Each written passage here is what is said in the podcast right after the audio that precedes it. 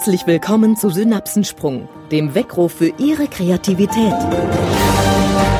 Der Podcast für Problemlöser und solche, die es werden wollen. Freuen Sie sich auf den Kreativitätskatalysator Nils Bäumer.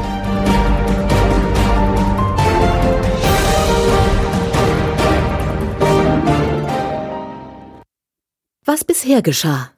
Welche Ressourcen benötigen Sie auf dem Weg zur Umsetzung Ihrer Idee? Um das zu bestimmen, sollten Sie wissen, welche Menschen, welche Gruppen Ihre Idee auf dem Weg zur Umsetzung begeistern soll. In Folge 23 haben Sie bereits ein Ohr auf eines der größten Hindernisse bei der Ideenumsetzung geworfen. Nämlich wenn die Begeisterung nicht über alle Entscheidungs- und Beeinflussungsgruppen bis zum Zielkunden transportiert wird. Liebe Hörer, herzlich willkommen zu unserer letzten Übungsfolge mit dem Thema Ressourcen. Wie bitte kann man denn Ressourcen üben? Ja, ich gebe zu, diese Folge ist auch etwas der Struktur des gesamten Podcasts geschuldet. Ganz zum Start hätte ich sie wahrscheinlich nicht in dieser Form gemacht.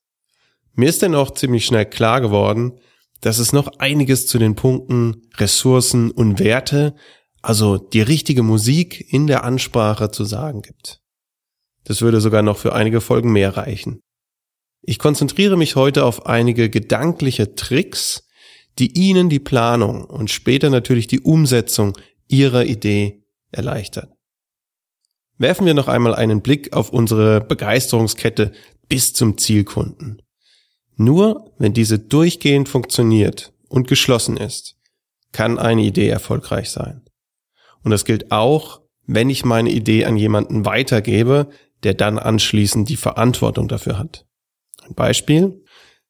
Wenn ein Braumeister oder von mir aus die Forschung und Entwicklungsabteilung einer Brauerei ein geniales neues Mixgetränk erfindet und damit den Vorstand bzw. die Geschäftsführung überzeugt, dann ist der erste Schritt getan.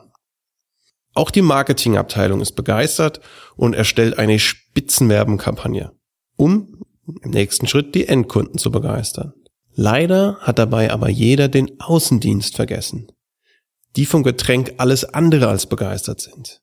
Aus welchen Gründen jetzt auch immer. Die Begeisterungskette kann hier nur scheitern, denn der Außendienst hat die Aufgabe, den Handel zu begeistern. Und wenn dieser das Produkt nicht entsprechend gut platziert, dann nützt die beste Außenwerbung nichts. Das Produkt wird schlichtweg nicht gefunden und es kann den Zielkunden nicht erreichen. Stellen Sie sich das Ganze bitte als Treppe vor, bei der wir mit jedem Schritt eine Stufe höher gehen, eine weitere Schaltstelle mit unserer Idee begeistern. Für alle diese Begeisterungsschritte oder Stufen benötigen wir andere Ressourcen, und oftmals eine andere Ansprache. Wenn Sie Ihre Idee möglichst gut auf die erfolgreiche Umsetzung vorbereiten wollen, dann sollten Sie sich im Vorfeld überlegen, welche Treppenstufen zu meistern sind. Selbst dann, wenn Sie einige Stufen davon nicht persönlich gehen werden. Auch der Braumeister aus dem Beispiel kann sich ja schon überlegen, wie er auch den Außendienst einbezieht und zum Teil seines Produkts machen kann. Wie bereits erwähnt, bewegen Sie sich mit Ihrer Idee hier in der Umsetzungsphase, nicht mehr in der Findungsphase. Dafür benötigen wir einen, ja, etwas anderen Denkmodus. Ich unterscheide für die erfolgreiche Ideenumsetzung, angelehnt an Roger von Oech, vier Rollen, die bei der Einnahme des richtigen Denkmodus unterstützen. Die da sind, erstens, der Entdecker, den wir im Alltag nutzen sollten, und er ständig und zu jeder Zeit auf der Suche nach Neuem und Ungewöhnlichen ist und Informationen sammelt. Zu ihm passen besonders gut solche Übungen wie der Avatar-Tag. Und es ist die Rolle, die ich im Podcast am meisten angesprochen habe, für die es die meisten Übungen gibt. Zweitens der Künstler, der in der Ideensuche aktiv wird, wenn es um den zusätzlichen Einsatz von Kreativitätstechniken und ähnlichem geht. Diese Rolle nutzen sie bei der konkreten Suche nach einer Idee. In meiner Gedankenwelt hat der Künstler dabei übrigens nichts mit künstlerischer Kreativität und Ausdrucksformen wie Malen oder Singen zu tun. Die Rolle drei In der Umsetzungsphase, also der Phase, die wir uns heute genauer anhören, benötigen wir zuerst den Richter, der eine Auswahl aus den Ideen trifft. Es ist der Richter, der auch den Gänsehautfaktor, den GF-Faktor einer Idee bestimmt und sich überlegt, welche Gruppen ich mit meiner Idee begeistern kann und muss. Und zuletzt viertens, oftmals unterschätzt und mit zu wenig Ressourcen ausgestattet, kommt der Kämpfer ins Spiel, der ihre Idee gegen Widerstand verteidigt und eine Idee bis zur Umsetzung treibt. Im Newsletter zu dieser Folge finden Sie einen Link zum passenden Arbeitsblatt und einer grafischen Darstellung dieser Rollen, die Sie gerne für den eigenen Ideenprozess nutzen können. Zum Newsletter anmelden können Sie sich wie immer unter www.nils-bäumer.de slash podcast oder gerne im Blog www.was-ist-kreativität.de slash podcast. Diese Rollen gehen aus meiner Sicht oftmals ineinander über und lassen sich eben nicht strikt trennen. Wo eine Trennung allerdings oftmals Sinn macht, ist zwischen der Rolle des Künstlers und des Richters. Denn der Richter bringt uns aus dem Science-Fiction-Modus heraus. Er fragt nämlich nach der Umsetzung. Hier empfehle ich Ihnen also bewusst zu steuern, wann Sie welche Rolle einnehmen wollen. Auf der anderen Seite müssen wir unsere Kreativität in der Rolle des Richters natürlich nicht stoppen oder einschränken. Wir können auch sehr kreativ bewerten und besonders in der Umsetzung, in der Rolle des Kämpfers steckt viel zu oft zu wenig Kreativität, da diese nur den ersten beiden Rollen, dem Entdecker und dem Künstler, zugeschrieben wird. Tun Sie das bitte nicht. Setzen Sie Ideen mit genauso viel Kreativität um, wie Sie sie erdacht haben. Die hohe Kunst der Umsetzung steckt meines Erachtens nach nämlich genau in der Fähigkeit, gedanklich in die Rolle des Richters und Kämpfers schlüpfen zu können und dabei trotzdem noch auf den Science-Fiction-Modus im Denken zuzugreifen. Seine Ideen auch in der Umsetzung so wenig Grenzen wie möglich zu setzen und dennoch genug Gewichtung auf die realistischen Einschränkungen zu legen. Ein Gedankenbild, das ich für mich dabei nutze, ist der Einflussfaktor der Zeit. Ich glaube, dass wir all das, was wir uns ausdenken können, irgendwann auch umsetzen werden. Es ist alles eine Frage der Zeit. Das Gute daran ist, dass Sie mich hier nicht widerlegen können, da wir bei vielen Dingen einfach nicht genug Zeit haben, bis sie umgesetzt werden. Unsere Lebenszeit ist begrenzt. Wenn Ihr Richter also meldet, dass die aus dem Science-Fiction-Modus stammende Idee nicht umzusetzen geht, dann antworten sie sich selbst mit noch nicht. Was müssen Krieger und Richter also tun, um die Idee doch zu verwirklichen? Und ja, es gibt viele Ideen, deren Zeit ist noch nicht gekommen. Deshalb sind die Rollen derart verteilt und enden nicht beim Künstler, beim kreativen Modus, in dem alles möglich ist. Es ist eben nicht alles möglich.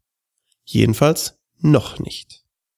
Eine Übung für Sie, für fortgeschrittene Kreative, ist daher den Richter und Kämpfer mit dem eigenen Science-Fiction-Modus im Denken zu kombinieren.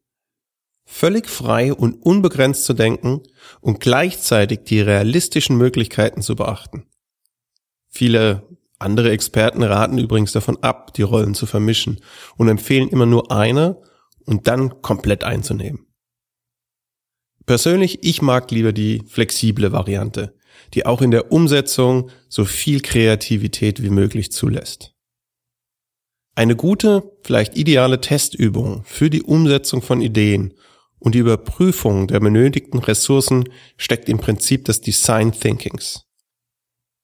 Ich bin ein großer Fan von Design Thinking, ohne auch nur annähernd ein Experte zu sein. Wenn Sie sich darüber also näher informieren wollen, finden Sie im Toothsletter einige Buchempfehlungen dazu. Aber oberflächlich und für unsere Ansprüche angepasst, bedeutet die Vorgehensweise in etwa Folgendes. Erstens. Versetzen Sie sich in die Rolle Ihres Kunden. Was sucht er? Was benötigt er? Und denken Sie dabei an die Treppenstufen der Begeisterung. Es gilt, den Endkunden zu begeistern und dabei alle auf dem Weg auftretenden und handelnden Entscheidungsgruppen ebenfalls zu erreichen. Versetzen Sie sich also vor allem in die Rolle des Endkunden, ohne dabei die auf dem Weg dorthin wartenden und die Umsetzung mit beeinflussenden Gruppen zu übergehen. Welche Wünsche haben diese Gruppen? Welche Ressourcen benötigen sie, um die Gruppen zu erreichen? Schritt zwei: Bauen Sie einen Prototypen. Bauen Sie Ihre Idee. Stellen Sie die Idee auf irgendeine Weise dar. Nutzen Sie Bastelmaterialien, Stifte, Knete, Lego oder was immer Ihnen in die Hände fällt. Es geht darum, die Idee darzustellen, selbst wenn es keine, wenn es kein haptisches Produkt sein sollte, um mit anderen darüber diskutieren, es anderen vorstellen zu können. Frei nach dem Motto von Lego Serious Play, einer anderen Workshop-Technik, Think with your hands. Denken Sie einmal mit den Händen und Sie werden erleben, dass völlig neue Aspekte Ihrer Idee erscheinen. Schritt drei: Präsentieren Sie Ihre Idee. Präsentieren Sie Ihren Prototypen der entsprechenden Zielgruppe, vielleicht sogar Ihrem Endkunden, und verwerten Sie dieses Feedback. Versuchen Sie die Rückmeldung der Kunden offen aufzunehmen und in die weitere Gestaltung einfließen zu lassen. Erinnern Sie sich dabei an die 2 von 5 Regel. Es ist nicht das Ziel, dass sofort jeder einzelne Kunde restlos begeistert ist, sondern es geht darum, Wege zu finden, wie wir die Wahrscheinlichkeit erhöhen, möglichst viele Kunden zu begeistern. Schritt 4. Starten Sie diesen Prozess von vorne. Welche neuen Erkenntnisse aus Sicht des Kunden haben sich ergeben? Wie verändert das Ihre Idee? Bauen Sie einen neuen Prototypen und testen Sie ihn. Durchlaufen Sie alle Phasen immer wieder, bis Sie selbst mit Ihrem Prototypen zufrieden sind, sich der Gänsehautfaktor bei Ihnen extrem stark einstellt und Sie diesen auch auf allen Entscheidungsebenen vermitteln und übertragen können. Dann prüfen Sie abschließend die benötigten Ressourcen, die Sie brauchen werden, um die Idee auch auf der großen Bühne, dem Leben, umzusetzen. Und dann? Dann legen Sie los. Und wenn Sie hier einmal losgelegt haben, mit der vorangegangenen ausführlichen Testphase, dann lassen Sie sich nicht mehr stoppen. Gehen Sie Ihren Weg. Es ist die Zeit des Kämpfers. Eine kleine Abwandlung und ein letzter Übungstipp in diesem Podcast habe ich noch. Es ist eine gedankliche Einschränkung, die oftmals neue und kreative Lösungen hervorruft. Prinzipiell riet ich Ihnen bisher, alle gedanklichen Einschränkungen auszuschalten, um völlig frei zu denken. In der Umsetzungsphase kann es aber nützlich sein, die Ressourcen zu beschränken. Denken Sie als Übungsform von Anfang an darüber nach, wie Sie Ihre Idee mit möglichst wenig Ressourcen umsetzen würden. Wenn Sie beispielsweise unbeschränktes gedankliches Budget haben, dann können Sie natürlich auch große Kampagnen starten. Alles ist machbar und umsetzbar. Aber denken Sie noch einmal an den Rekordversuch im Kammblasen. Hier waren wir in den Ressourcen stark beschränkt. Und wenn wir uns dies von vornherein klar gemacht hätten, wären wir eventuell auf andere, auf kreativere Umsetzungsmöglichkeiten gekommen. Wir hätten Guerilla-Marketing-Maßnahmen einsetzen können, die kaum finanzielle Ressourcen benötigen. Wenn eine normale Finanzierung Ihrer Idee kaum möglich ist, dann denken Sie bei eingeschränkten Ressourcen vielleicht an die Umsetzung durch Crowdfunding. Mein letzter Tipp auf dem Weg der Umsetzung ist daher, testen Sie Ihre Idee im Mangel. Wie sehen die Erfolgschancen aus, wenn es an vielem mangelt? Kann die Idee jetzt auch noch erfolgreich umgesetzt werden?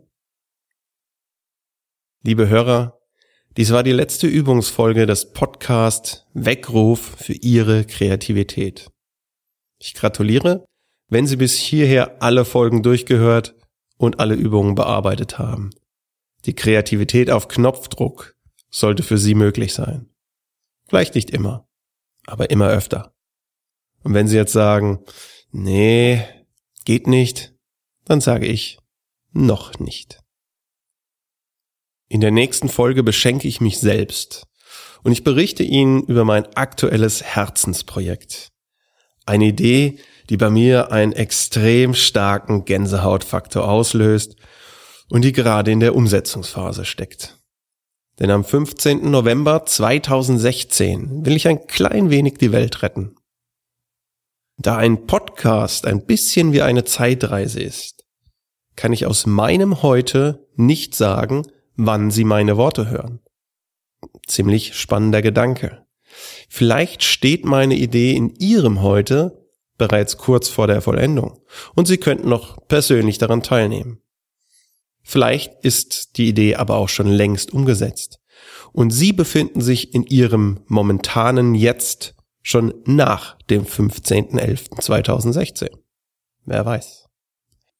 Wenn Sie neugierig geworden sind, dann können Sie nach Come to Solve googeln, dem ersten deutschen Lösungskongress. Vielleicht finden Sie dazu schon etwas. Und natürlich lohnt es sich auch die nächste Podcast-Folge dazu anzuhören, in der Sie einige Details dazu erfahren werden. Bevor dieser Podcast-Zyklus dann in der übernächsten Folge mit der Folge 26 endet. Dort werde ich einen abschließenden Rückblick und eine Zusammenfassung des bisher Berichteten geben und Sie hören, ob und wie es mit diesem oder einem anderen Podcast weitergeht. Bleiben Sie neugierig. Liebe Hörer, in meinem heute findet in zwei Tagen die Deutschlandpremiere von Star Wars 7, das Erwachen der Macht statt. Von daher kommt mein Abschiedsgruß mit großer Vorfreude. Möge die Kreativität mit Ihnen sein. Das war Synapsensprung, der Weckruf für Ihre Kreativität. Wir freuen uns, wenn Sie Ihre Synapsen auch in der nächsten Woche wieder auf unserer Frequenz springen lassen.